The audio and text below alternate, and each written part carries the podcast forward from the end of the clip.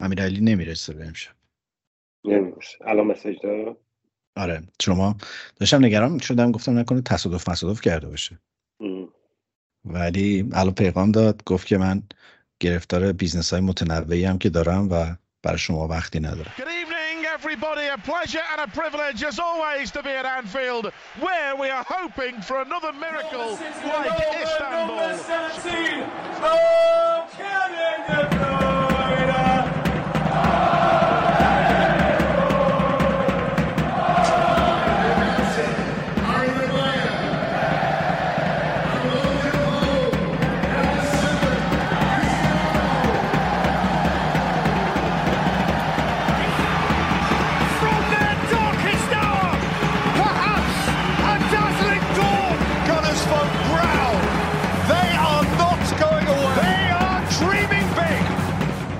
This is more beautiful than what we can say. It's beautiful. That's unique, you know.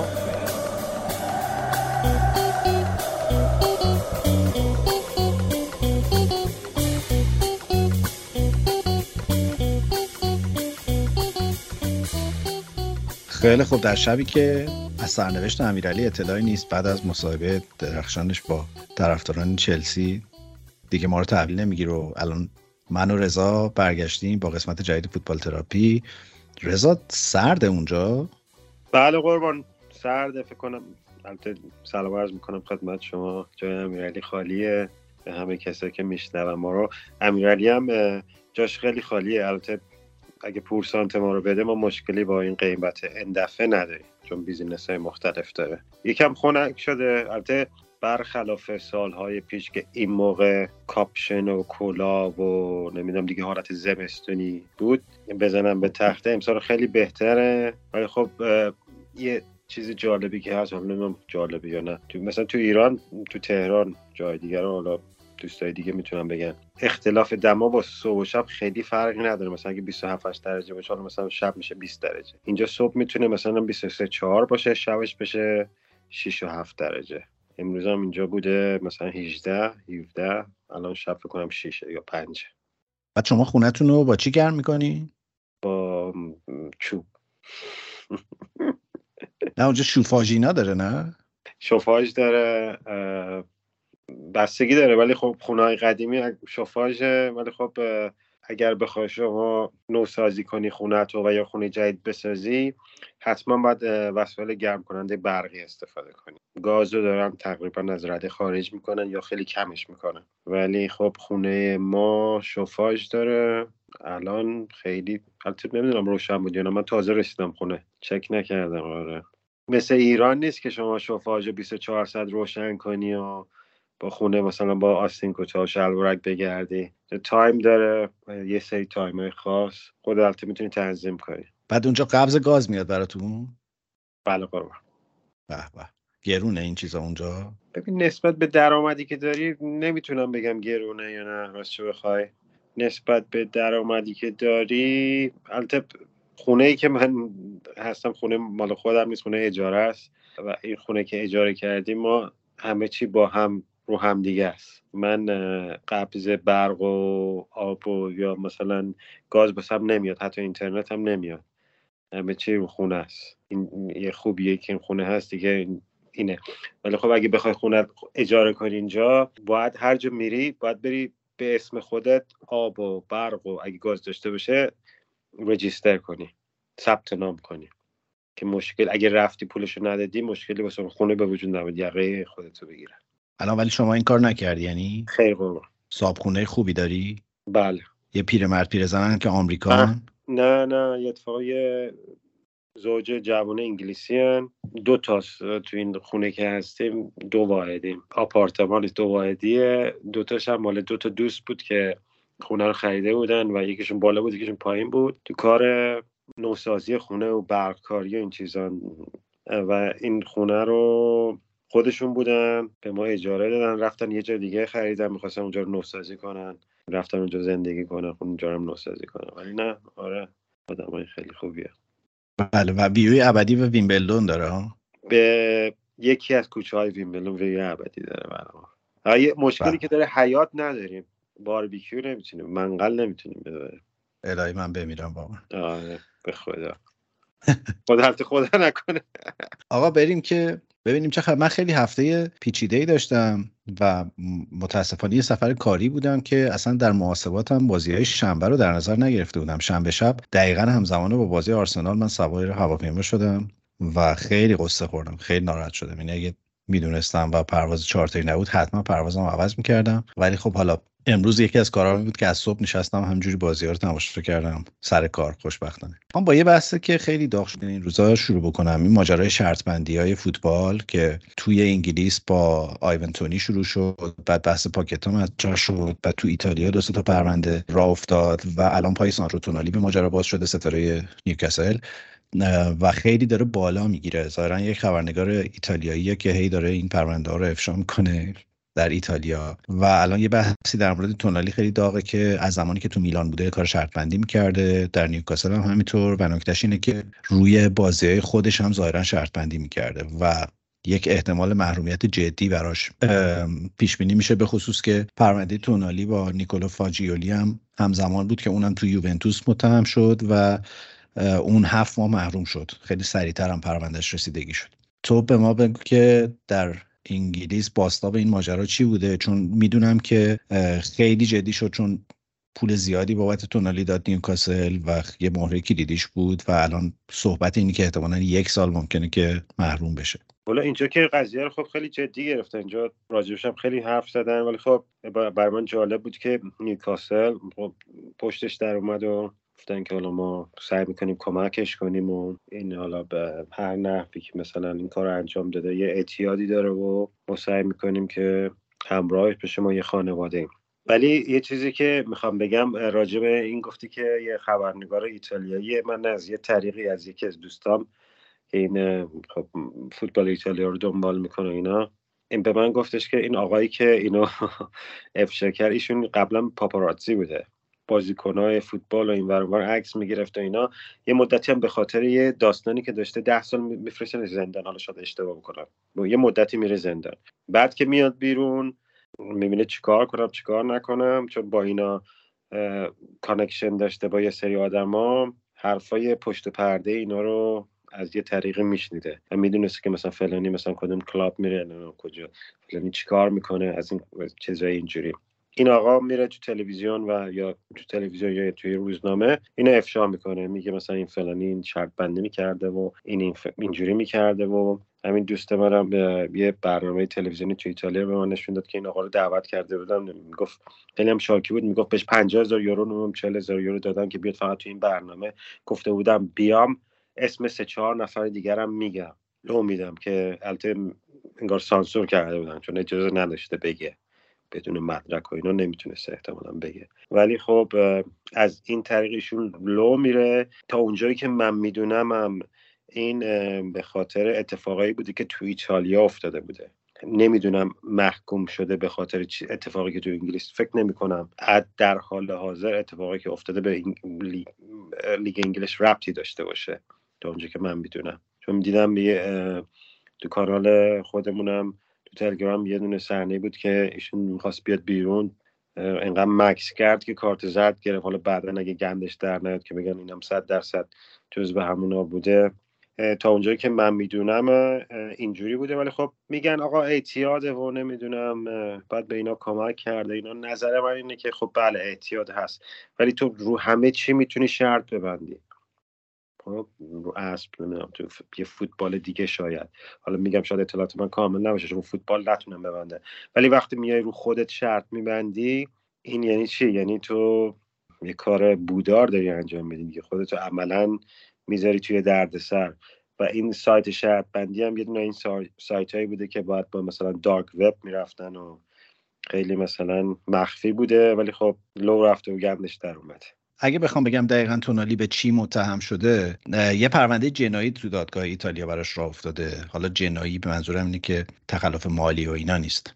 بحثش اینه که توی ایتالیا شرط بندی جرم نیست ولی استفاده از پلتفرم‌های غیرقانونی جرمه و جرم سنگینی هم هست که ظاهرا سه ماه حبس داره و یک جرایم نقدی که از 51 هزار یورو شروع میشه. میره تا مثلا 500 هزار یورو اینا. و ظاهرا این گزارشی که حالا تو روزنامه ایتالیایی منتشر شده گفتن که تونالی از یه سایتی به اسم ورد گیم 365 استفاده می‌کرده که این سایت غیرقانونی شرط بندیه زانیولو هم که الان تو استون متهم به شرط بندی از یه سایت غیر مجاز دیگه استفاده می‌کرده. اینا جفتشون تخلف آشکاره و تا این تیکش تونالی حتما محکوم خواهد شد. حالا اینکه به چی نمی‌دونم. اون بحثی که سر سردار آزمون هم پیش اومد که روی اسب شرط بندی می‌کنه و اینا خود concept شرط بستن غیر قانونی نیست مسئله هم نداره. ولی اونم یه بحثی اینه که از سایت های غیر قانونی استفاده می‌کنه و ممکنه که یه داستانی هم اون طرف اتفاق بیفته. من خیلی راستش واکنش ادی هاو رو دوست داشتم سر این ماجرا. یه مصاحبه خیلی مفصل کرد و گفت که اسکایپ کرده با تونالی چون تونالی الان ایتالیاست به خاطر اینکه باید بره دادگاه و پیگیری بشه ماجرا. یه صحبتی کردم خیلی خوشم اومد. گفته بود که مردم هی دارن فشار میارن و حرف می‌زنن راجبش ولی یادشون میره که این بازیکن چقدر جوونه و یه همچین اتفاقی چقدر می‌تونه ویرانش کنه و بعد ظاهرا با خانوادهش هم صحبت کرده بودن و نیوکاسل عملا بیانیه داد و گفت که این تحت حمایت کامل ماست و ما پاش پاش وایسادیم و ازش حمایت می‌کنیم. حتی یه سری جلسات درمانی هم با این دکتر روانشناس نیوکاسل براش گذاشتن که بره توی پروسه ترک شرط بندی و این حرف در مورد مجازات احتمالیش اگه بخوام بگم واسه اینجا که من خوندم الان نزدیکترین پرونده اون پرونده فاجیولی یا فاگیولی نمی‌دونم اسمش رو چی تلفظ می‌کنن ایتالیایی ها که هفت ماه محروم شده. پنج ماه هم بهش خدمات اجتماعی دادن که باید بره تو باشگاه جوانان حرف بزنه و نمی‌دونم روحیه بده به ملت و از این کارا. 12500 یورو هم جریمه شده. 6 ماه هم باید تحت درمان باشه. و نکته اینه که فاجیولی در تمام مراحل پرونده کاملا همکاری کرده با دادستانی ایتالیا و برای همین بهش تخفیف دادن. برای همین الان صحبت اینه که احتمالا تونالی محرومیتش سنگین تر از هفت ماه خواهد بود. و تونالی تا الان اینجوری نبوده که کاملا راه بیاد. اوایل که خیلی تکذیب کردن بعد اولین بار ایجنتش بود که اومد مصاحبه کرد و گفت که این معتاد به شرط بندی و این حرفا. برای همین الان حتی میگن که در سختترین حالت محرومیت سه ساله هم ممکنه براش در نظر گرفته بشه. ولی بعید می‌دونم این احتمالا تهش به یک مدلی شبیه همین هفت ماه تا یک سال می‌رسن. شایعاتی که اطراف نیوکاسل هست به نظر می‌رسه نیوکاسل داره آماده میشه تو زمستون یه بازیکن جایگزین براش بگیره. یه سوال دیگه که خیلی مطرح شده بود اینه که حالا نیوکاسل هم آیا می‌تونه جریمش بکنه یا نه؟ خیلی بامزه است. من خیلی راجع به این خوندم. الان آیونتونی که هشت ماه محروم شده رسما به خاطر شرط بندی داره حقوقش رو کامل می‌گیره از برنفورد. و باشگاه نمی‌تونه حقوق بازیکن نده. بعد تازه پرونده آیونتونی یکی از پرونده های سنگین شرط بندیه منتها کلی یعنی اینا تحت حمایت اتحادیه انجمن فوتبالیست های حرفه و باشگاه موظفه که حقوقشون رو بده. ولی اگر توپ قراردادش چیزی راجع به تخلفات شرط بندی وجود داشته باشه حق فسخ و باشگاه داره که خب بعید می‌دونم برای بازیکنی که مثلا 80 میلیون پول دادن بیان قراردادش رو فسخ بکنن. من یه خورده شروع کردم پرونده های قبلیه. مثلا این چیزایی موارد این شکلی هم نگاه کردم اینا بازیکن‌ها رو چیکار می‌کردن در موارد قبلی. بیشترین اتفاقی که میفته جریمه است تو باشگاه که اونم یه حد اکثری داره. این حد اکثر 6 هفته دستمزدش رو می‌تونن بهش ندن به عنوان جریمه. ولی خب باز میگم تو اسکیل بازیکنی مثل تونالی بعیده که باشگاه بخواد این کارو بکنه به خصوص با این مدل حمایتی که گرفتن. تو پرونده های قبلی که داشتیم حالا شرط بندی خیلی قبلا اینجوری نبوده ولی مثلا دنیس وایز تو سال 2002 سر تمرین دعوا کرده بود اخراجش کردن از باشگاه. سر اون دعوا نیکولاس آنلکا یه حرکت از این یهود ستیزانه کرده بود که وست برونویچ اخراجش کرد سال 2014 آدریان موتو یه تست مثبت کوکائین داشت 2004 که از چلسی اخراجش کردن. البته که بعد رفت شکایت کرد که قرامت بگیره ولی چهار سالم طول کشید قرامت رو بهش ندادن. یه نکته دیگه هم که من خیلی دارم پر حرفی می‌کنم اینه که الان صحبت اینه که نیوکاسل بره از میلان شکایت بکنه. چون که میگن ظاهرا میلان می‌دونسته که این شرط بندی می‌کنه. موقعی که این انتقال داشته اتفاق میافتاده و چیزی به نیوکاسل نگفته. بازم راستش من هرچی این طرف اون طرف گشتم به نظر می‌رسه که هیچ مدرک محکمه پسندی برای این ماجرا نیست که اینو بتونه ثابت بکنه. و به نظر می‌رسه نیوکاسل هم رسما دنبال این شکایت نیست. حالا باز نمی‌دونم تو از طریق اون دوست ایتالیایی چیزی از این شنیدی یا نه نه من چیزی نشنیدم که نیوکاسل می‌خواد شکایت کنه از میلان یا نه. حالا یه چیزی راجع به سردار آزمون گفته این همین دوست من یه همین آقای حالت ویدیو مانندی پخش کرده که این آقای سردار آزمون تو گوشش گوشی دستش داره. نمی‌دونم اسب و اینا شرط میبنده من درست ندیدم ولی میگم چیزی داشت نشونم می‌داد. ببین میگم این آقای تونالی این مشکلش این بوده که حالا از لحاظ فیفا من قانون فیفا رو صد درصد نمی‌دونم ولی فیفا میگه که شرط بندی اگه روی خود شرط ببندین خب جرمه. تو ایتالیا بله شما درست میگین سایت های غیر قانونی اون اون جرمه. ولی خب فیفا خب یه سری قانونایی داره که اینا باید تبعیت کنن ازش. منم نیوکاسل راست بخوای فکر نمی کنم که بخوان حالا مثلا جریمه سنگینی احتمالا حالا پشت در بسته چهار تشر هم بهش می‌زنن که آقا مثلا چه کاری بوده کردی؟ ولی خب جریمه اونجوری مثلا سنگین که بخوام بکننش و نمی‌دونم. حالا بهت مثلا اینجوری می‌کنیم و نمی‌دونم انقدر ازت کم می‌کنیم. آره. نمی‌کنن چون یه سری بندا تو قرارداد اینا هست که مثلا حد اکثر و حد اقل جریمه مثلا می‌تونه چهار هفته باشه شش هفته باشه و اینا رو نمی‌تونن خیلی دستکاری کنن. پول قرض کرده و بعد اومده شرط بندی کرده که بدون اون پوله رو بده نمی‌دونم سه میلیون چهار میلیون من بدهی داره و چیزی. ولی خب برای من قابل درک نیست. البته خب میگم اینا میگن یه مریضی مثلا اعتیاد میگن یه مریضیه و درمون می‌خواد اعتیاد شرط بندی هم حتما درمانی می‌خواد. ولی برای من قابل درک نیست که چرا باید رو خودت شرط ببندی. به غیر از اینکه یه ذره تمکاری بخوای بکنی اینجا. ببین بلند که تو ایتالیا به نظرم از این ماجراها الا ماشاءالله هست. و این داستان اعتیاد رو می‌فهمم. یعنی با این موج عجیبی که الان روی سایت های شرطبندی هست و بی نهایت داره زیاد میشه و اینا. تو انگلیس هم از سال دیگه قراره قوانین کنترلی جدی براش بذارن. خیلی این احتمال وجود داره که یه بازیکنی که یه پول گنده یه دستش اومده وسوسه بشه که این کارو بکنه. حالا یا با مدل آقای پاکتا مثلا می‌خواد فک فامیلاش هم به یه نون نوایی برسونه یا این دوتا این یعنی کل concept قابل درکه. به نظر منم این تیکش ولی غیر قابل توجیه که تو بخوای رو خودت هم شرط ببندی. و فکر می‌کنم تونالی الان یک بخشی از پیچیدگی پروندهش در همین راستاست و خب اون صحنه که ما تو کانالمون هم گذاشتیم که انقدر دیر میاد بیرون تا کارت زرد بگیره توی نیوکاسل یعنی با لباس نیوکاسل این اتفاق میفته ولی تا اونجا که می‌دونم الان پرونده در دادستانی ایتالیا در دادستانی میلان داره پیش میره. خیلی هم هنوز صحبتی از محرومیت های فیفا و اینا نیست. همه منتظر نتیجه اون تحقیقات رو ببینن احتمالاً. ولی تخمین من یه چیزی احتمالا بالای 6 ماه یعنی فکر می‌کنم بین 6 ماه تا یک سال محرومیت داره و فکر می‌کنم که نیمکاسل زمستون حداقل یه بازیکن قرضی رو باید جایگزینش بکنه. خیلی هم بازیکن کلیدی بود در این فصل نیوکاسل.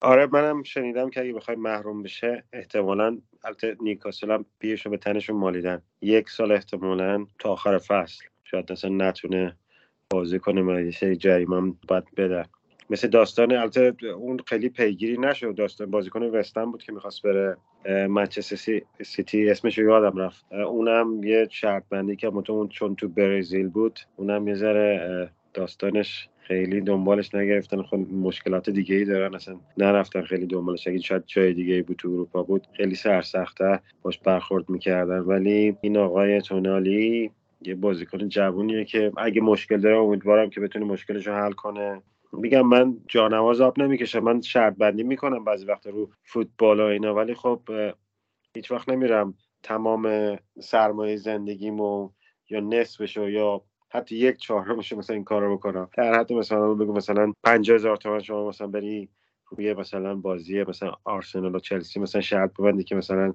6 تا کورنل مثلا تو این کل بازی باشه. مثلا اون 50 هزار تومن 50 هزار تومن هم بشه مثلا 120 هزار تومن. در یه همچین حدای اشلای خیلی پایین. ولی خب آدم رو دیدم که مشکل شرط بندی دارن. حالا نه فقط تو فوتبال تو داستان دیگه. تو, اینجا تو خیلی همه چی می‌تونی شرط ببندی. کدوم خواننده مثلا مثلا الان مثلا این فلانی با اون مثلا دیت می‌کنه یا نه؟ مثلا اینا کی بچه دار امسال بچه دار میشن یا مثلا یا سال بعد. یه سری چیزایی اصلا اینجوری هر چی خواستی می‌تونی شرط ببندی. اینجا. یه شرطی هم که حالا ما بستیم با این دوستم اینه که اینتر میلان قهرمان ایتالیا بشه و منچستر یونایتد هم جزو چهار تیم اول باشه. حالا شما به ما بفهمید که کدومش این شرط ما رو به چخ میده.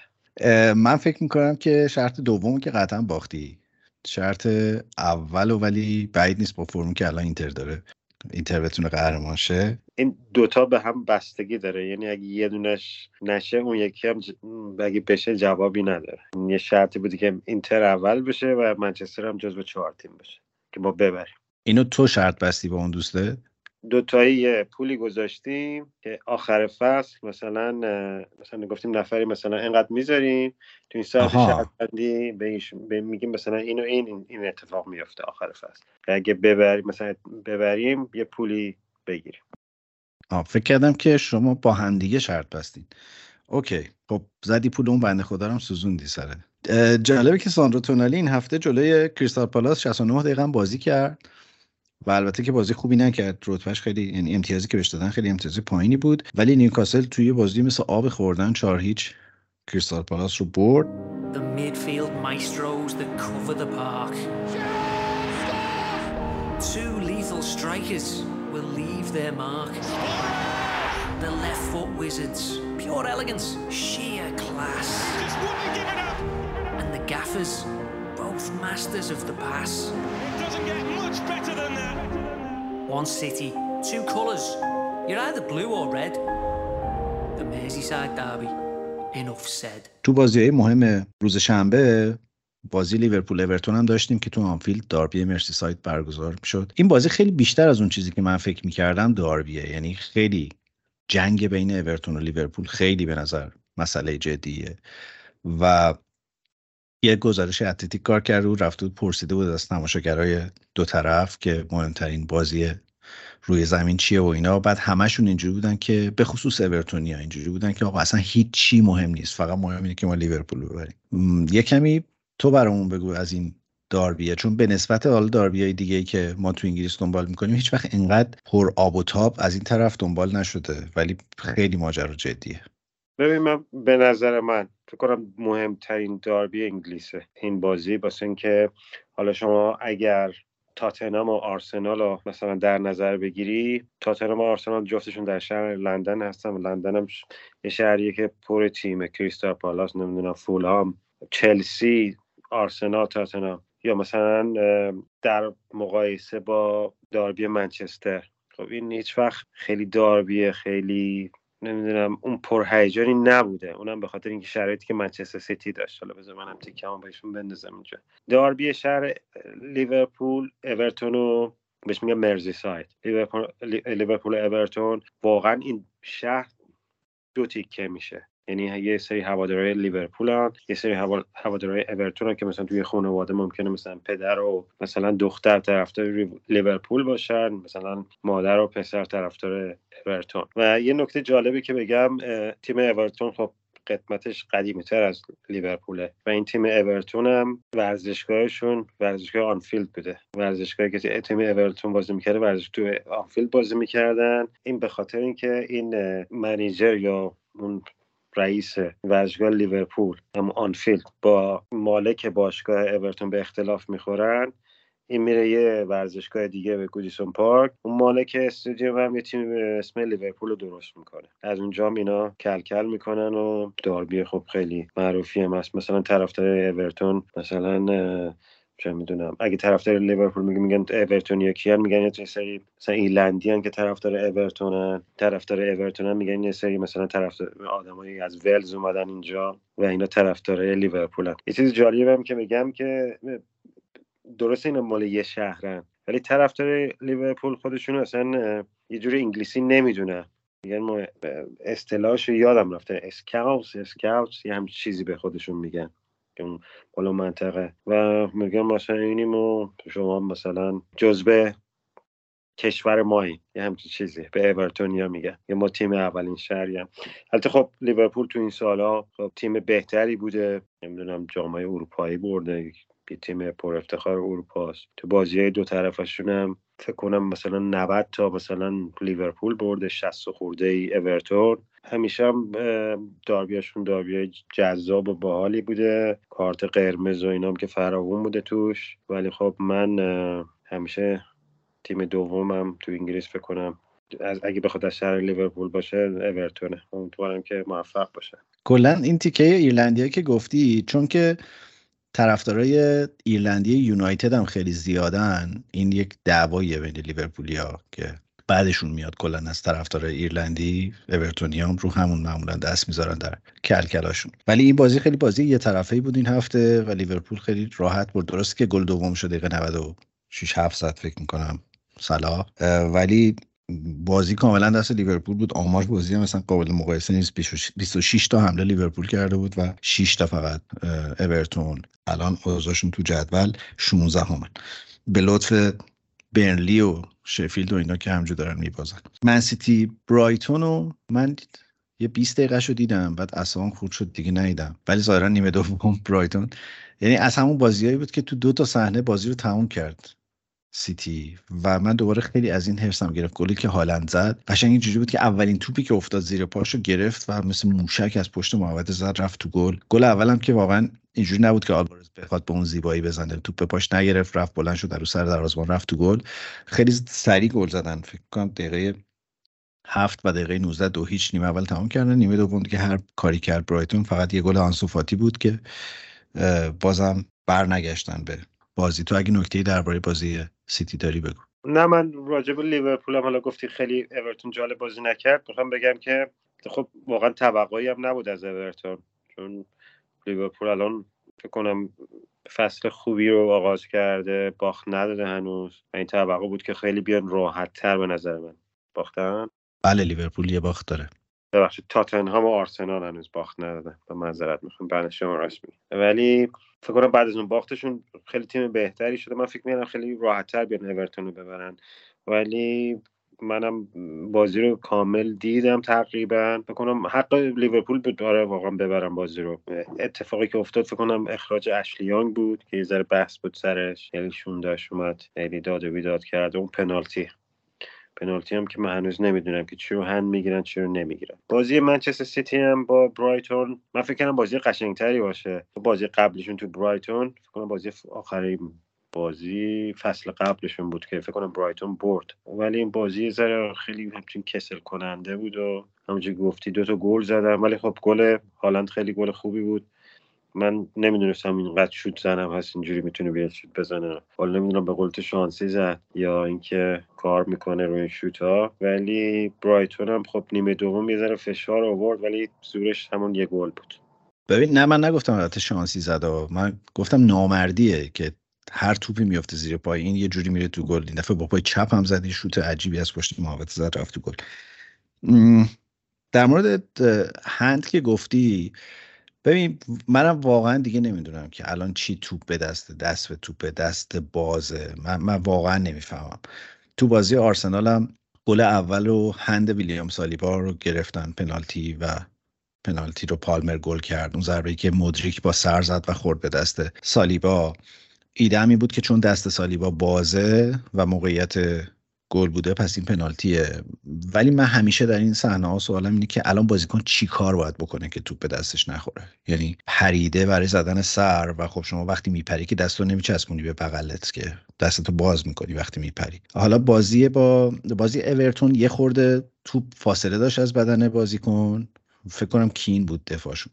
و دستش باز بود کاملا و توپم داشت می‌رفت توی دروازه با شدت زیاد و خورد به دستش داشت می‌رفت به سمت دروازه و خورد به دستش. کاملا جهت توپ عوض شد. در مورد صحنه سالیبا یه خورده البته که میگم منم اگر داور بودم احتمالا با قوانین فعلی اونو پنالتی می‌گرفتم. ولی من همیشه این سوال برام هست که الان چی جوری باید بازیکن سعی می‌کرد که این پنالتی نشه؟ فکر کنم قانون میگه باید تو حالت طبیعی باشه. بعد میاره اینا یه سری تبصره می‌ذارن که مثلا حالا یارو پریده. اگه پریدم دستش باید کنار بدنش باشه.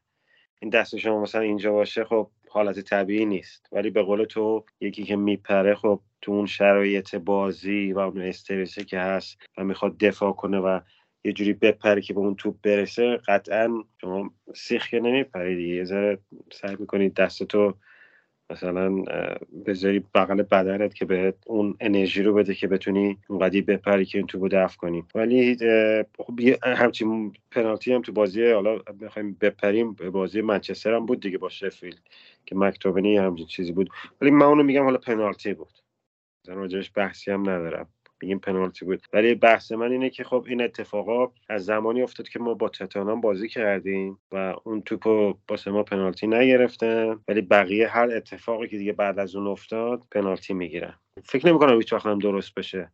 پس اینکه چه کار می‌خوان بکنم مثلا چه خب الان با فصل بعد دوباره چه قانونی می‌خوام بذارن که مثلا بگن آقا مثلا شما میپری مثلا دستت باز بود دیگه پنالتی نیست. نه یه قانون کلی می و داورام به حسب اون دیدی که تو بازی دارن و موقعیت شرایط بازی فکر کنم یه تصمیمایی میگه. آخه حالا مثلا اگه پنالتی اینو نگیریم مثلا ممکنه برامون مثلا دردسر بشه بذارن پنالتی بگیریم که مثلا هم کمتر بشه. به من نمی‌فهمم که چرا یه همچین نقطه تاریکی باید در قوانین داوری وجود داشته باشه. یعنی میشه یک اصلی گذاشت و انقدر تصمیم گیری رو به عهده حال وارد بر سالک داور در اون لحظه نذاشت. یه زمانی عمدی بودن و غیر عمدی بودن معیار بود. خب یه کمی قابل درکه. ولی اینکه تو یک قانونی بذاری که هر کسی بتونه برداشت خودش رو ازش بکنه خب همین داستان ها میشه دیگه. تو تا آخر فصل هم جای اون پنالتی که براتون نگرفتن روت میمونه. و منم همچنان فکر می‌کنم که این به عنوان طرفدار آرسنال این می‌تونست پنالتی نباشه فکر کنم ولی هفته پیش مثلا خود آرسنال این تو بازی قبلی خود آرسنال یه پنالتی اینجوری گرفت و گل کرد. خیلی تفاصیل مختلفی میشه ازش داشت. و من نمی‌دونم چرا اینقدر پیچیده شده فوتبال. این میشه با با یک جمله سلیس بالاخره تکلیف این ماجرا رو برای داورا روشن کرد. همین رو بکنیم یه بهانه ای بریم سراغ بازی آرسنال چلسی که بازی داغ هفته بود و خیلی بازی عجیبی بود. کلی هم راجبش چیز نوشتن بحث اشتباهات دروازه‌بان هم داوید رایا تو آرسنال حسابی دست گل به آب داد همون طرف دروازبان چلسی و جفت مربیان بعد از بازی مصاحبه کردن و گفتن که ما این ریسک رو ما انداختیم گردن دروازبانمون که اینجوری با پا بازی بکنن جلوی دروازه و میپذیریمش. چون هم گلی که گلی که مودریک زد که کاملا تقصیر داوید رایا بود گلی که اون طرف هم دکلن رایس زد روی اشتباه سانچز اتفاق افتاد. ولی می‌خوام بگم که به نظر من هیچ کدوم اینا معنیشی نیست که دو تا تیم احتمالا در بازی های بعدی انتخاب اول دروازه‌بانیشون رو عوض می‌کنن. فکر می‌کنم هم رایا فردا شب که آرسنال با سویا بازی داره تو دروازه است هم سانچز دروازه‌بان اول چلسی خواهد بود. یه بحثی که راجع به آرسنال دارم آرتتا خودش رو به نظرم توی یه ذره حالا نمیگم درد سر انداخت ولی یه ذره خودش رو تو تنگنا گذاشت. چون واقعا نمی‌تونه الان عوض کنه. مثلا اینکه اگه عوض کنه از اون طرف میگن آقا مثلا چرا؟ مثلا با اینکه خیلی دارن از رمزل طرفداری می‌کنن به نظر منم من طرفدار آرسنال نیستم کسی که از بیرون می‌دیدم رمزل خیلی دروازه‌بان افتضاحی نبود. یعنی حالا مثلا هر دروازه‌بانی بالاخره یه اشتباهاتی داره دیگه. تو بهتر دروازه‌بان دنیا باشی توی فصل حتما یکی دو تا اشتباه رو داری. ولی اومد رایا رو گذاشت. حالا رایا علاوه بر اون گلی که خورد یه توی صحنم یه پاس اشتباهی داد که اگه مثلا بازیکن چلسی یه ذره دقیق تر بودن بازی رو سه می‌کرد. دیگه بازی اونجا تموم می‌شد به نظر من. ولی خب این اتفاق نیفتاد و الانم به نظرم نمی‌تونه عوضش کنه رمزدل بیاره بذاره. واسه اینکه خب میگم یه ذره همچین پرستیژش یه ذره میشکنه. باید به چیزی که اعتقاد داره عمل کنه و این دروازه‌بان رو نگه داره. تا اگه مثلا حالا بازی بعد یا دو سه تا بازی بعد اشتباه افتضاح کنه که مجبور شه واقعا عوضش کنه. میگم سانچز هم که دروازه من خیلی تو برایتون که بود دروازه خیلی خوبی بود. یه مدت فکر کنم اسپانیاییه. واسه حتی تیم ملی اسپانیا هم فکر کنم بازی کرده اینا. واسه من خیلی جای تعجب بود که دفعه از برایتون گذاشتنش کنار. چلسی خریدش بدون اینکه مثلا حتی مثلا برگرده برایتون بازی کنه. ولی این چند هفته دروازه‌بان بدی نبوده. ولی خب این اشتباهش خیلی اشتباه بدی بود و اینم به نظر من یه ذره تقصیر مربیام هست که مربیا انقدر این اصرار رو دارن که بازی رو از سمت دروازه خودشون شروع کنن. مثلا حتی این اجازه رو آقا شما تحت می‌بینید تیم تحت فشاره مثلا شوت کن توپو بلند بزن بزن وسط زمین. دیگه هم نمی‌تونن بیان از دروازه‌بان خودشون انتقاد کنن. که بگن آقا مثلا این اشتباه کرد. چون دیگه مقصر خودشون میشن. مثلا که این روش بازی رو انتخاب کردن و اینم ریسکای خودشو داره که باعث این اتفاقا میشه. ببین من اصلا همینو می‌خواستم به عنوان یه بحثی بندازم وسط. مسئله همینه. یعنی من فکر می‌کنم فشار روی ها در پرمیر لیگ به شدت بالاست و بعضی ها دارن بعضی ها دارن مجبور میشن سبک بازیشون رو عوض بکنن. آرون رمزدیل اصلا دروازه‌بان بدی نیست. دروازه‌بان تیم ملی انگلیسه. و ولی مسئله چیه؟ مسئله اینه که آن چیزی که آرتتا می‌خواد رو نمی‌تونه به بهترین حالت ممکن در بازی سازی اجرا بکنه. یعنی پاسهای بلندی که بیاد گوشه های زمین برسه به بازیکن یا جرأت این که توی محوطه جریمه بتونه پاس بده به اون بازیکن پرس شکنی که حالا تو آرسنال مثلا معمولا پارتی یا دکلن رایسه. این دروازه‌بانایی که قابلیت بازی کردن با پاشون بالاست مثل سانچز مثل داوید رایا الان خیلی خریدار دارن توی باشگاه مختلف. و من فکر می‌کنم آرتتا زمانی که آوردش انتخابش این بود که در اولین فرصت بیارتش و این بشه دروازه‌بان اول. و همونطوری هم که دیدیم از وقتی اومده و داره بازی می‌کنه آپشنای جدیدی تو فاز تهاجمی آرسنال ایجاد شده. یعنی آرسنال می‌تونه از زیر یه سری فرشتا پرستا در بره درباره بازی با چلسی صحبت نمی‌کنم بازی قبلی رو دارم میگم. و منم فکر می‌کنم که آرتتا اتفاقا تعمدن احتمالا اصرار خواهد کرد برای اینکه داوید رایا همچنان دروازه‌بان اولش بمونه چون هم ممکنه به شدت رو اعتماد به نفس دروازه‌بانش تاثیر بذاره. همین که خیلی امیدوار بود که بعد از چند بازی این فشار این که چرا رمزل نیمکت نشینه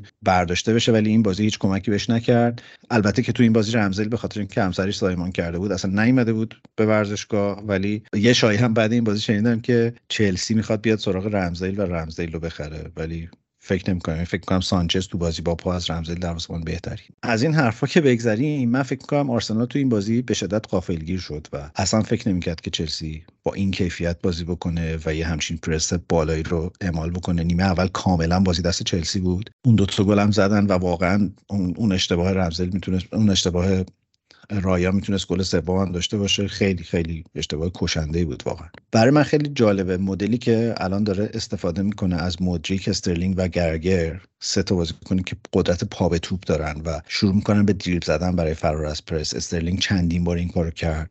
مودریک چندین بار این کارو کرد و گرگر فوق العاده است. جابجایی و آزادی عملش وسط زمین. بازوبند کاپیتانی هم بهش داده و خیلی خوب داره بازی می‌کنه میچرخونه تیمو. به اینا پالمرم که اضافه بکنی که باز بازیکن پا به توپ و شوت زنیه خیلی اون ترکیب جلوی چلسی ترکیب جذابی شده به نظر الان شاید مشکل چلسی داره برعکس میشه. تا چند هفته پیش اونا گل نمی‌زدن ولی الان تو فاز هجومی خیلی خوبن. دفاعشون همچنان یه سری مسئله ها داره. ولی من فکر می‌کنم به لحاظ کردیت پوچتینو به این بازی خیلی احتیاج داشت. هوادارهای چلسی بعد این بازی حس کردن که تیمشون می‌تونه یک مدعی بشه به زودی. حالا احتمالا این فصل نه ولی فصل آینده تیمه داره شکل می‌گیره. امیرک هم در کلکلاش خیلی بحث این داشت که آرسنال خوششانسی آورد و شما چقدر تیم خوششانسی هستی اینا من خواستم امشب ببینمش و بهش بگم که آقا خواهش می‌کنم راجع شانس و آرسنال صحبت نکن. اگرم خوششانسی باشه حالا حالا ها مونده که ما با شانسی حساب بشیم در آرسنال. ولی بذار از تو بپرسم. به نظر تو گلی که مودریک زد می‌خواست توپو بزنه تو گل یا توپ شانسی رفت؟ نه توپ که صد درصد شانسی رفت چون اصلا داشت اون رو نگاه می‌کرد و یک در میلیون از اونجا عمرن نمی‌تونه گل بزنه اگه اینقدر یعنی هدفگیری می‌کرد. مثلا تو صحنه آیستم اگه دیدین داشت اون طرف رو نگاه می‌کرد می‌خواست سانچ کنه. ولی خب دیوید رای اشتباه کرد اصلا موقعیتش دروازه خیلی بد بود. حواسش نبود. نتونست توپ جمع کنه رفته گل. ولی خب گل خیلی قشنگی بود. بالاخره این گل زد بعد خود. البته یکی دو تا دیگه هم زده. ولی خب فکر کنم واسه روحیش خیلی مهم بود این گل. میگم چلسی خوب بازی کرد. منم بازیشون رو نگاه می‌کردم. خوب بازی کردم موقعیت های خوبی هم داشتن. ولی خب یه اشتباه کردن. اون گل نزدن. اون گلی هم اون اشتباهی هم که سانچز کرد باعث شد که دکلن رایش گلش هم قشنگ بود. گل بزنه. من می‌دونستم که آرسنال برمیگرده. اینم یکی از نکات مثبت آرسنال که فکر می‌کنم اون باور شکست ناپذیریشونه حالا اگه می‌خوام کلم جمله درست کلمه درسته باشه. اونو دارن که تا دقیقه آخر مقاومت کنن. بازی رو هم مساوی کردم کار سختی هم بود. ولی میگم کلا آرسنال بازی خوبی نکرد. نیمه اول که اصلا خوب بازی نکرد. فکر کنم همون 20 دقیقه آخر بعد گل اول یه ذره به خودشون اومدن که فهمیدن که مثلا حالا یه ذره می‌تونن برتری داشته باشن و تعویض آرتتون خب تعویضی هم کرد. تراسارت گونم هر موقع اومده تو زمین احتیاج بده گل زده. باید ببینیم که چیکار می‌کنه. ولی چلسی آره به نظرم کم کم دارن راه میفتن کم کم دارن راه میفتن آرسنال ولی دو تا امتیاز از دست داد ولی خب هنوزم باخت نداده. آره به نظرم مساوی خب برای شما آرسنال بهتر بود. تو چلسی. ببین به لحاظ نتیجه که من خیلی خوشحالم با وضعیتی که آرسنال بازی کرد. فکر می‌کنم که هم خوششانسی آورد و هم این یک کردیتی برای من طرفدار آرسنال برای برای آرسنالی که من طرفدارشم ایجاد می‌کنه. چون که من واقعا مدت هاست به یاد نمیارم که آرسنال وقتی بد بوده بتونه بازی رو در بیاره. معمولا همیشه برعکسش اتفاق میافتاد. و این فصل دو سه بار این اتفاق افتاده و من فکر کنم خوب بود به خصوص اگه فکر کنیم که در دو هفته گذشته آرسنال با سیتی و چلسی بازی کرده و چهار امتیاز از این دوتا بازی گرفته. در مورد گل مدریک یه مصاحبه مدریک بعد بازی کرد گفت که من نه اصلا می‌خواستم گل بزنم و مربی دروازه‌بان مربی ضربات ایستگاهی به من گفته بود که رایا خیلی جلو میاد موقعی که از کناره ها سانتر می‌کنین و حواست باشه توپو بندازی پشتش. منم هی نشستم از چند زاویه نگاه کردم صحنه رو. خب نگاه مدریک اصلا به دروازه نیست موقعی که می‌زنه و داره دنبال بازیکن میگرده و توپ میندازه. بنابراین منم موافقم که احتمالا شانسی بوده. ولی این کامنت مربی ضربات ایستگاهی چلسی رو خیلی میپسندم و مطمئنم که اینو بهشون گفتن. چون که رایا واقعا این مسئله رو داره. درسته که روی سانترا خیلی خوبه و میاد توپ رو جمع می‌کنه ولی خیلی جلوتر از خط دروازه است همیشه اگه بازیشو نگاه بکنی. یه دلیلش هم همین فشاریه که برای بازی سازی روشه. یعنی عملا سویپر آرسنال میاد جای دفاع آخر موقعی که بازی می‌خواد شکل بگیره توی ترکیب آرسنال و خیلی از دروازه فاصله داره.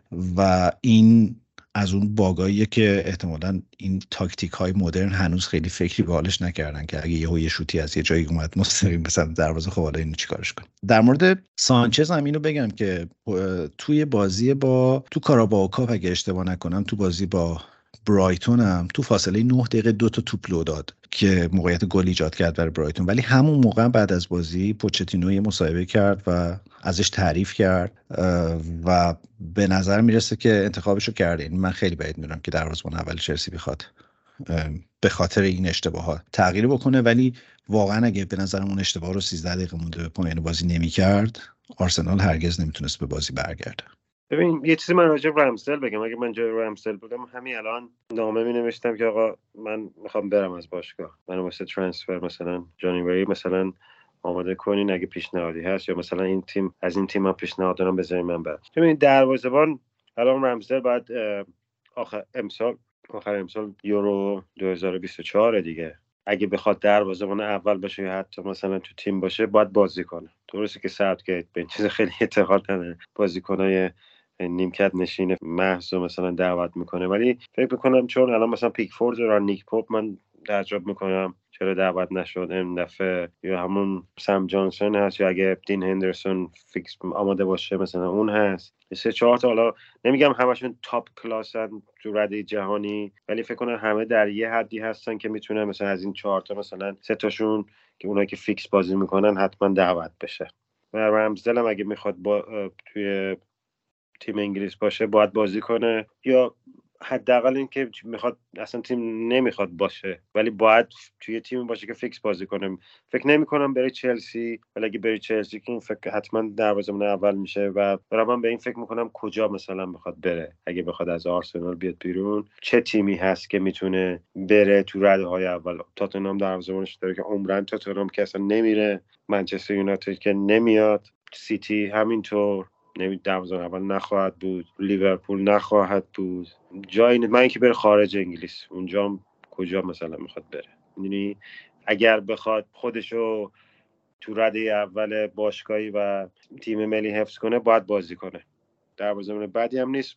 تو راجش بهتر می‌دونی. تو بازیاشو بیشتر دیدی. ولی فکر نمی کنم بازی با پاش خیلی ضعیف بود. فکر نمی کنم چون فصل قبلم یادمه که بازی با پاپ می‌کرد اعتماد به نفسم به نظرم داشت. دو سه تا اشتباه کرد. البته بازی فکر کنم ساعت همتون بود اشتباه کرد. یا اورتون که مساوی کردین یا باختین. با اورتون باختین ولی بازی همتون فکر کنم به اشتباه کرد. که مساوی رو دادین. حالا اگه درست بگم. ولی من میپسندم بازیشو. بازی دروازه‌بان خوبیه. اینم که آرتتا این سر با تیم شما درست کرد دیگه. برین جوابش از خودش بگیرین.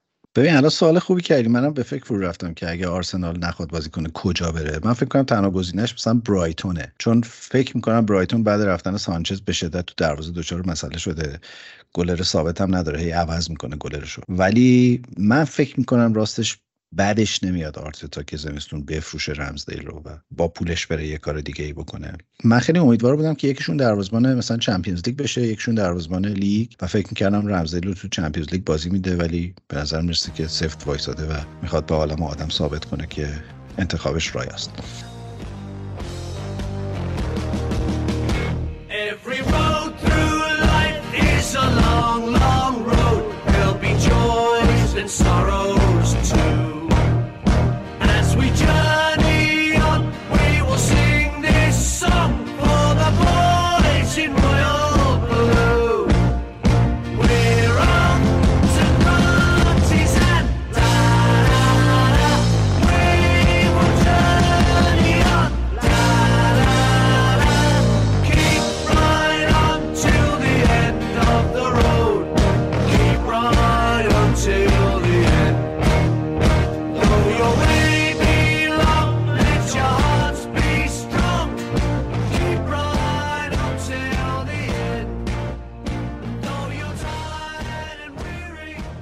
بگذریم. حالا که داریم صحبت می‌کنیم چند دقیقه بازی تاتنهام هم شروع شده. نتیجه اونجا اتفاق بیفته. میگم یه اتفاق باحالی که افتاد هفته پیش وین رونی اومد به بیرمنگام و شد سرمربی بیرمنگام. البته خیلی شروع هفته پیش نه سه هفته پیش فکر می‌کنم اومد. خیلی هم شروع خوبی نداشته تو بازی اولش. ولی گفتم به این بهانه یک سوالی از تو بپرسم. مگه بیرمنگام نمی‌نویسن؟ پس چرا میگن برمنگم؟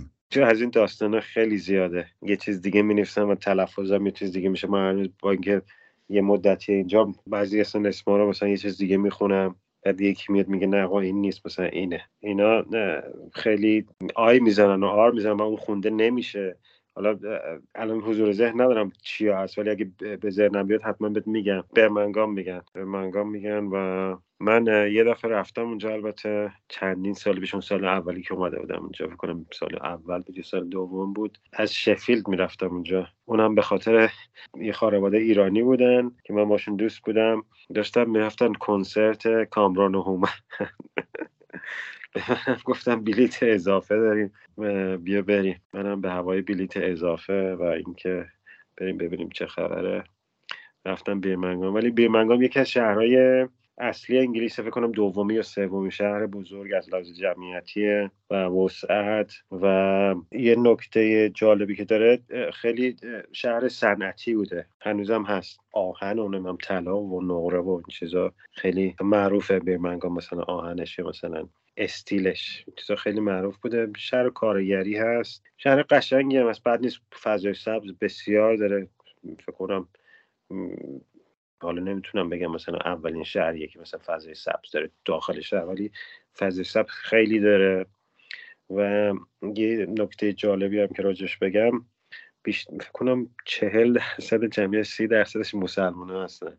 اصلا بافت شهر یه جورایی عوض شده.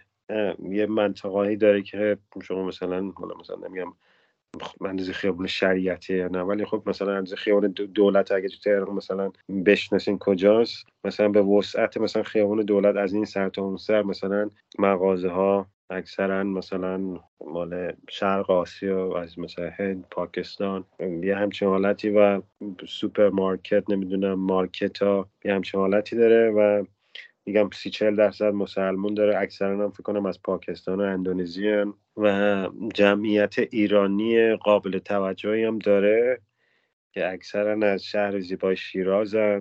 و اینم از این. و یه تیم فوتبالی هم داره که الان چندین ساله نتونسته بیاد تو لیگ برتر. امیدوارم که توسط آقای وین بیان. فکر کنم اشلی کول هم نمی‌دونم به صورت خیلی رندوم دستیار وین رونی شد.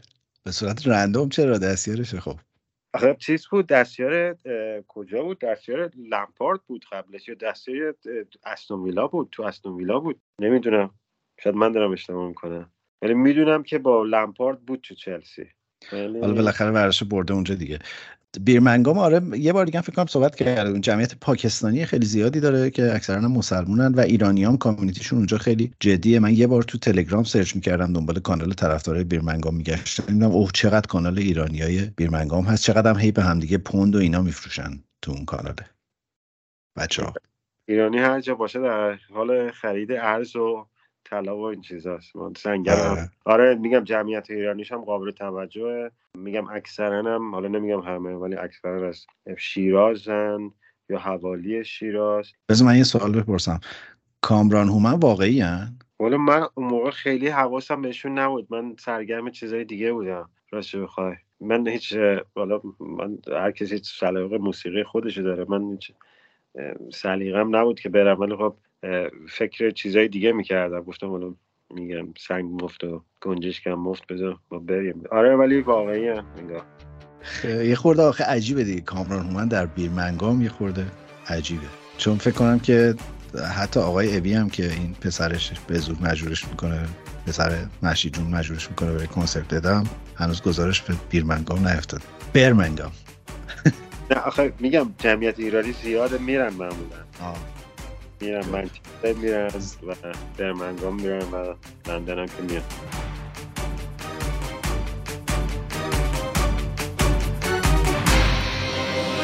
دوست داری منو میگی عاشقمی نامه میدی میگی میمیری برام. هدیه و گل میاری مگه کیم؟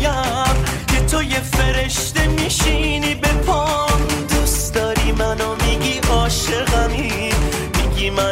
از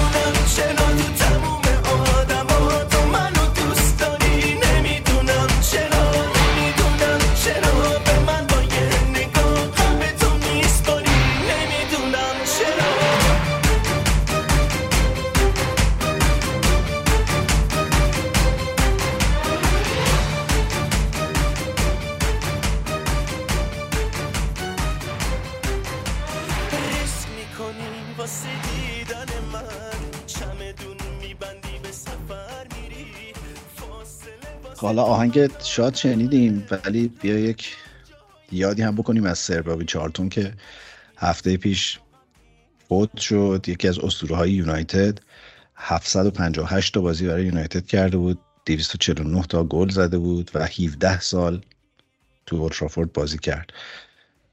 به عنوان یک طرفدار یونایتد بگو از سر بابی چارتون و اینکه اونجا چه باستابی داشته مرگش. اولا که تسلیت میگم به همه طرفدار منچستر. حتی درگذشت و مرگ ناراحت کننده آقای مرچوری هم من تسلیت میگم. هفته خیلی شک انگیزی بود واسه هممون واقعا. چی بگم؟ ولی اگه بخوایم فوتبالیش کنیم این آقای بابی چارلتون سه. اینجا خیلی معروف بود. حالا طرفدارم خیلی داشت. به غیر از طرفدارای منچستر که این هفته سری شعارهای زشت دادن تو استادیومشون. هر کسی بالاخره میگن شخصیت خودش نشون میده و ولی خب من کلا محبوبه. اتفاقا امروز یه مشتری داشتیم. من خیلی به صورت اتفاقی چون صبح یه ذره دیر خواب بلند شدم یه جامپر منچستر دارم منچستر یونایتد دارم اونو پوشیدم رفتم. بعد این آقای به منو دید. گفتش که به خاطر سر چارتون اینو پوشیدی؟ گفتم که منم گفتم گفتم بله بله بهش خاطر درگذشتیشون پوشیدم. شما طرفدارش بودی؟ گفت من طرفدارش بودم. گفتم طرفدار منچستر یونایتدی؟ گفتم من میلوال. طرفدار میلوالم. دوستش داشته دوستش دارن. کلا حالا همین آقا هم در مطبوعات نمی‌دونم این ور اون ور خیلی آدم با شخصیتی بود. مثلا حالا بخوایم جام جهانی رو برده واسهشون. حالا به غیر از اینکه بازیکن منچستر بوده. تو خود انگلیس خیلی قابل احترامه. به خاطر اینکه از آخرین بازمانده های اون تیمی بود که جام جهانی رو بردن و تو منچستر یونایتد حالا مثلا یه بازیکن بخوایم بگیم در سطح اون جورج بست بود. بخوایم بگیم مثلا محبوبیت ولی جورج بست یه ذره شیطون بود. شیطون بود شیطونی می‌کرد. ولی این آقای چارلتون رو همه با شخصیت با احترام و آدم مهربون و دست به خیر بودن. همه میشناختن اینجا. تو دنیا خب یه آدم محبوبی است و هیچ وقت اخبار منفی و نمیم این اینجوری کرد و این کار کرد ازش نبود. همیشه این بود که این آقا مثلا اینجا خیریه اینجوری کرد و این کمک به این کرد و فکر کنم قبل از سر آلک فرگوسن درسته که سر آلک فرگوسن تو این چند سال اخیر خیلی اسم بزرگتری بود. ولی واسه طرفدار منچستر اونایی که یه ذره دقیقتر و عمیقتر به تیم نگاه می‌کنن بابی چارلتون فکر کنم حتی از سر آلک فرگوسن هم یه ذره بزرگتر بود. خدا رحمتش کنه آره تقریبا هرچی عنوان در فوتبال می‌شده رو گرفته. سال 66 توپ طلا برد. دو بار برنده جایزه شخصیت ورزشی سال بی بی سی شده. سال 2008 برنده جایزه دستاورد ورزشی شد. از ملکه هم که لقب سر گرفته لقب شوالیه گرفته و 2016 هم جایگاه جنوبی اولترافورد رو به اسمش زدن در ورزشگاه. یکی از تا بازیکنی هم هست که تونسته هم قهرمان جام جهانی بشه هم چمپیونز لیگ رو ببره هم لیگ رو بتونه ببره. جزو همون زنده مونده های اون سقوط هواپیمای مونیخ هم بود که حالا اون شعاری که تو گفتی طرفدارای سیتی میدن رو من پیدا کردم. خیلی هم زشت بود واقعا. یعنی خودم عرق شرم بر پیشانیم نشست. اشاره به همون ماجرای سقوط هواپیما داره و کلی فوش و فضیحت به همه اونایی که مردن و اینایی که زنده موندن و اینو اصلا واقعا شاخ در آوردم. یه نکته دیگه که تا همین چند سال پیش رکورددار گلزنی تو لیگ انگلیس هم بود. با 49 تا گل در یک فصل. بعد رونی شکست رکوردش و بعد هری کین. ولی همچنان سومین گلزن برتر یک فصل در لیگ برتره.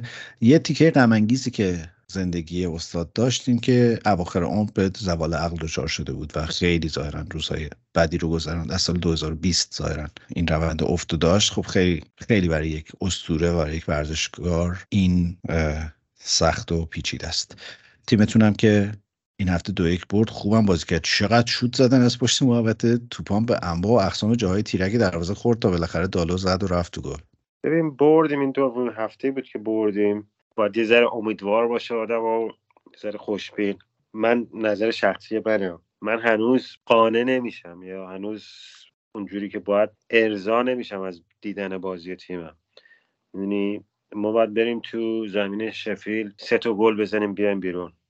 خیلی راحت باید ببریم این تیمو. حالا نه اینکه چون شفیلده چون وضعیت خوبی نداره. جزو تیمای تای جدول خیلی راحت تر باید این تیمو ببریم. ولی میریم یه گل می‌زنیم یه گلم می‌خوریم بعد فشار میاریم. رو شوتی که دالا زد. گل می‌زنیم گل قشنگی هم زد و بازی هم شاید ما مساوی می‌تونستیم بکنیم. اونا می‌تونستن مساوی کنن. حالا خیلی فرصت آنچنانه ای نداشتن ولی نیمه اول دو سه تا موقعیت خوب داشتن. اونانا دو سه تا سیو داشت. میگم هنوز منو قانع نمی‌کنه ولی من به برد تیمم خب معلومه خوشحال میشم. راضی هم, هم که جدول کم کم بالا میایم و این بردا بردا اینجوری می‌تونه اعتماد به نفس تیم ما رو ببره بالا. این هفته با کوپنهاگ داریم فردش اگه بازی رو ببریم میشه سه تا برد دو تا تو Premier League و یه دونه تو Champions League میریم با بازی منچستر سیتی. خب این یه روحیه خوب به تیم میده. ولی میگم تیم من یه دفعه گفتم ما مصدوم داریم. تو گفتی کدوم تیم مصدوم نداره. ما این یکی برمیگرده اون یکی میره. الان کاسمیرو رفته. حالا مثلا واران برگشته. یا مثلا میگن لوک شاو برگشته تو تمرین. هنوز رو قانع نمی‌کنه که ما می‌خوایم بگم مثلا این تیم برمیگرده میشیم جزو چهار تیم اول. و یه چیزی کم داره. نمی‌دونم چیه راستش بخوای. هر چی دقت می‌کنم نگاه می‌کنم متوجه نمیشم. شاید میگم به نظر من میاد که هر کسی واسه خودش بازی می‌کنه. یعنی یه توپی رو می‌گیرن یه جا میره یه حرکتی می‌زنه. یا اگرم نتونه کاری بکنه یه پاس عقبی همچین میده. تیم تیم نیست. یعنی واسه هم به نظر میاد که واسه هم بازی نمی‌کنه. حالا این نظر منه. من راستش این بازی رو فقط highlight دیدم چون در ادامه همون سفره و نتونستم بازی رو با دقت نگاه بکنم. برای همین خیلی می‌خوام راجع به جزئیات بازی حرف نزنم. ولی داستان مالکیت یونایتد دوباره این هفته بحثش پیش اومد. به نظر می‌رسه که بالاخره این آقای سر رتکلیف 25 درصد سهام رو داره می‌خره از گلیزرها. خیلی جدی شده ماجرا. یه خورده بخوایم بیشتر آشنا بشیم با این استاد ثروتش رو الان نزدیک سی میلیارد دلار برآورد می‌کنن و سالی 6 میلیارد هم داره به ثروتش اضافه میشه. توی صنعت پتروشیمی اگه فکر کنم اگه اشتباه نکنم کار می‌کنه. متای سوال جدی اینه که چرا فقط 25 درصد سهام وقتی دومین ثروتمند بریتانیا میاد سمت یونایتد. به نظر مثل معامله که هر دو طرف راضیان هم گلیزرها و هم خود ردکلیف و ردکلیف بیشتر از 25 درصد هم نمی‌خواد. من یه کمی search کردم و دیدم این اصلا یک trend ی داره در دنیا میشه که مالک اولا در جاهایی مثل Premier League که ارزش باشگاه ها به طور عجیبی زیاد شده دیگه تقریبا اشخاص ترجیحشون نیست که بیان سهامدار باشگاه بشن.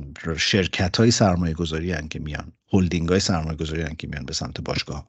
و اینا هم همه ترجیحشون اینه که سهام خرد بخرن تو باشگاه به خاطر اینکه نمی‌خوان درگیر مدیریت بشن. ترجیح یعنی کاملا با مدل سرمایه گذاری میبیننش. ترجیح میدن یک تیکه از سهام و مثلا یه seat هیئت مدیره بگیرن توی تصمیم سازی ها یک نقش نسبتا کمرنگی داشته باشن و کوتاه مدت هم نگاه نمی‌کنن. بلند مدت میبیننش. ده سال دیگه ارزش سهامشون انقدر زیاد بشه که بفروشن و بتونن بیان بیرون. ولی مدلی که ردکلیف داره فکر می‌کنم که شبیه مدلی که لیدز یونایتد فصل پیش رفت. یعنی 25 درصد سهام خیلی سهام خورد حساب نمیشه. و احتمالا مدل اینجوریه که گلیزرها خسته شدن از اداره باشگاه 25 درصد سهام می‌خوان بدن. یه دو سه سالی اینا با همدیگه کار بکنن. احتمالا اداره امور فوتبالی باشگاه رو ردگریف دست بگیره و بعد خورد خورد شروع کنه بقیه سهام خریدن و در نهایت بشه مالک اصلی باشگاه. چون چیزی که می‌دونم خیلی دارن سرش مذاکره می‌کنن بحث اینه که اداره فوتبالی باشگاه رو هم بهش اختیارش رو بدن. ببین منم همینو می‌خواستم بگم. منم می‌خواستم بگم می‌خواد 25 تا اول 25 درصد بخره بعد کم کم بیاد. اینو مثلا بکنه مثلا 40 درصد 50 55 تا 60 و 65 یا 70 درصد هم بره. ولی به نظرم یه شم بیزینسی داره. من میام اول 25 درصد. چون می‌دونه کار آسونی نیست تیم داری منچستر یونایتد. اولا گلیزرها مثل زالو افتادن به جون این باشگاه. من نمی‌دونم از جون این باشگاه چی می‌خوان واقعا. آقا 6 میلیارد پوند داشت به شما می‌داد دیگه. شما این باشگاه رو رفتین از بانک پول قرض کردین. این باشگاه رو خریدین. 800 میلیون پوند 700 میلیون پوند. دارین قرض می... قسط میدین باشگاه رو خریدین الان یک داره میاد میگه آقا 6 میلیون پوند دارم به شما میدم. یعنی شما 6 میلیون قلمبه می‌ذاری تو جیبت خداحافظ شما. نه دردسری هست نه کسی فردا بهت فوش میده نه داستانی. این چه کاریه این چی, چی می‌خوان از جون این باشگاه؟ واقعا نمی‌دونم. آقای بادکلیف هم اگه بیاد سر جناب سر به مشکل خواهد خورد. بس اینکه هم از همین الان من دارم می‌بینم طرفدارا دارن بهش فوش میدن و نمی‌دونم بیا برو جمع کنه و نمی‌دونم اینم بیاد. ما ول نمی کنیم و این گلیزرها باید برن و اینا. مگر اینکه بیاد تغییر اساسی بده به قول تو مدیریت رو بگیره دستش. منم فکر همین فکر می‌کنم. مدیریت رو مثلا می‌خوام بدم به این اینو بندازم جلو که مثلا هر اتفاقی هم که افتاد مثلا این آقا باشه اون گلیزر اون پشت کار خودشونو بکنن. یعنی اون کاری هم که نمی‌کنم پول می‌زنم ولی خب دیگه میشه ایشون میشه سپر.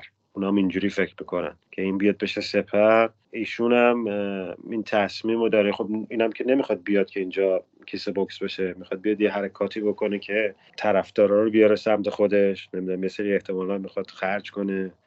شاید برسه به استادیوم زمین تمرین باشگاه رو درست کنه. این دوتا چیزی بوده که خیلی راجبش بحث میشه که تیمی مثل منچستر یونایتد با این همه پول و ثروت و نمی‌دونم طرفدار اینا زمین و تمرینش هیچ وقت بازسازی نشده. بعد نمی‌دونم 20 سال چقدر. همون زمین تمرینه و امکانات بهتر می‌خوان و یه تغییرات اساسی مدیریتی. این فکر کرده که حالا بیام 25 درصد بخرم.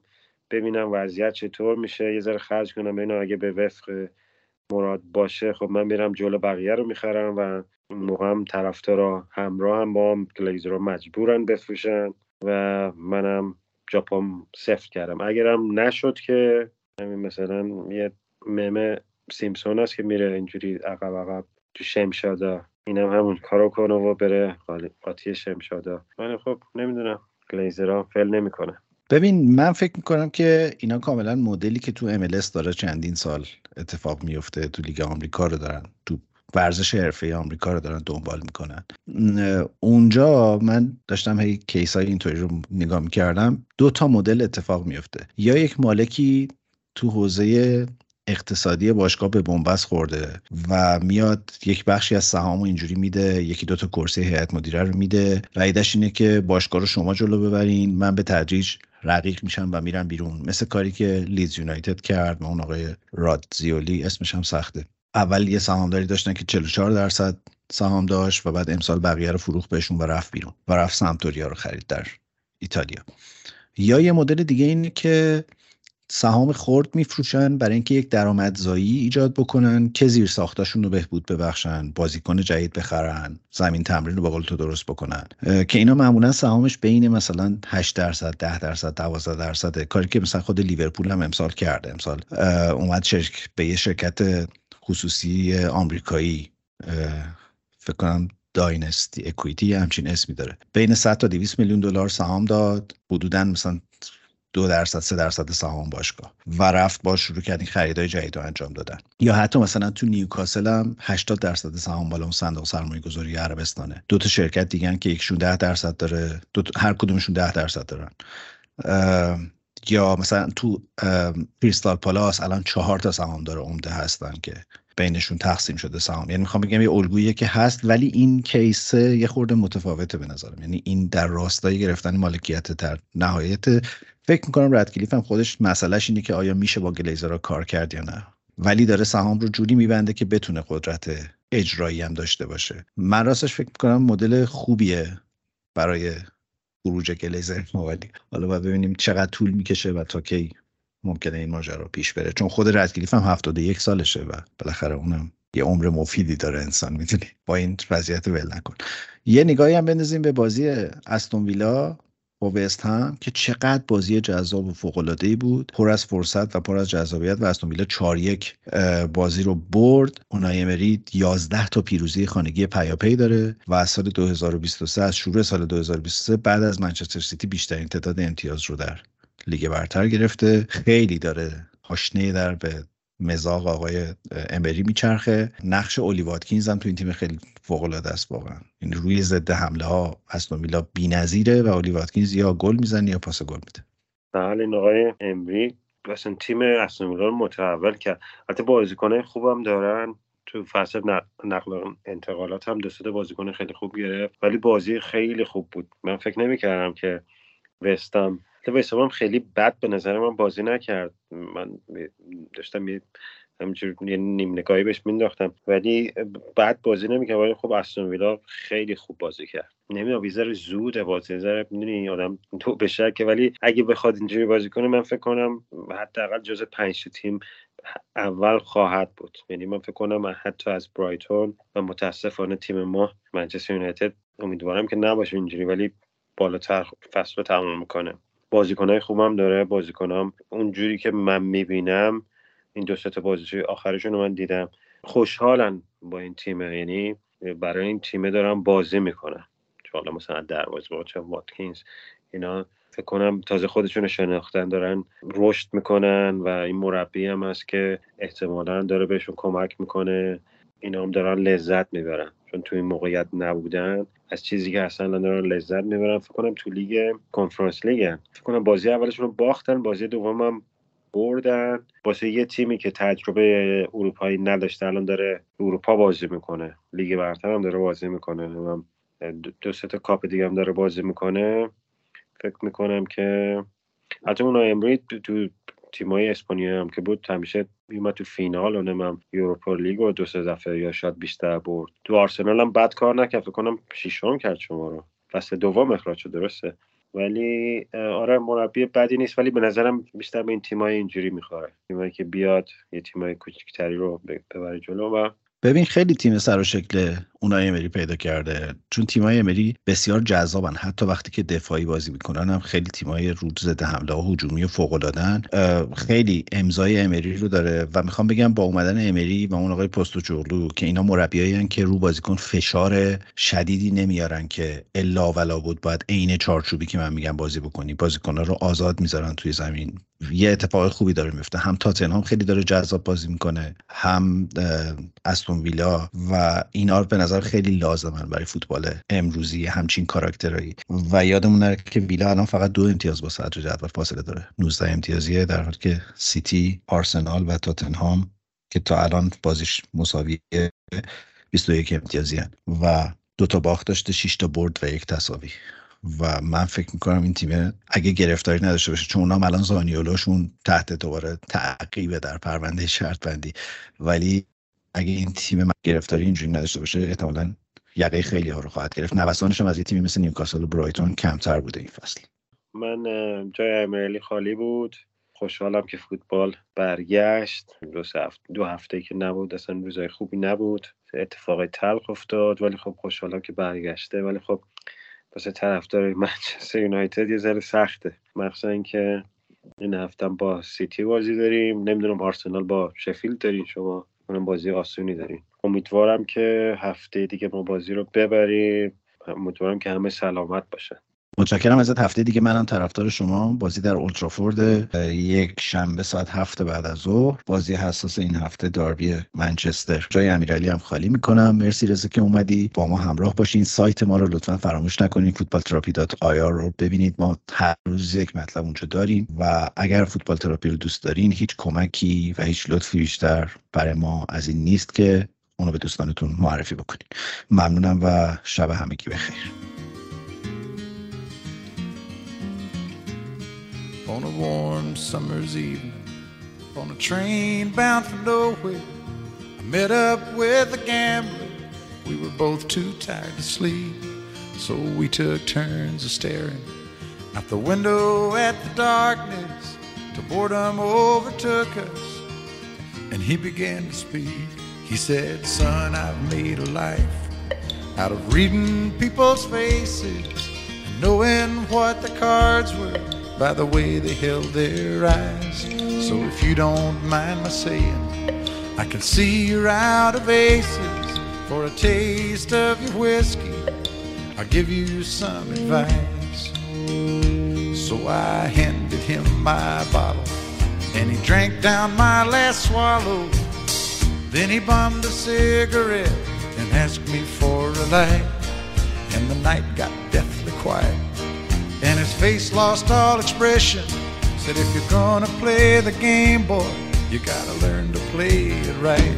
You got to know when to hold up, know when to fold up, know when to walk away, and know when to run. You never count your money when you're sitting at the table. There'll be time enough for counting when the dealing's done.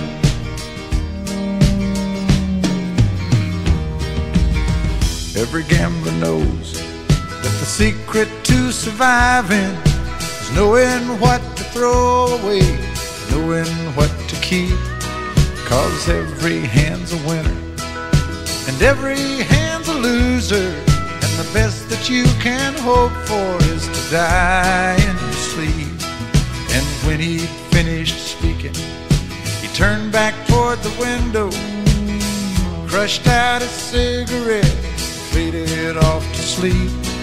And somewhere in the darkness, the gambler he broke even. But in his final words, I found an ace that I could keep. You got to know when to hold up, know when to fold up, know when to walk away, and know when to run. You never count your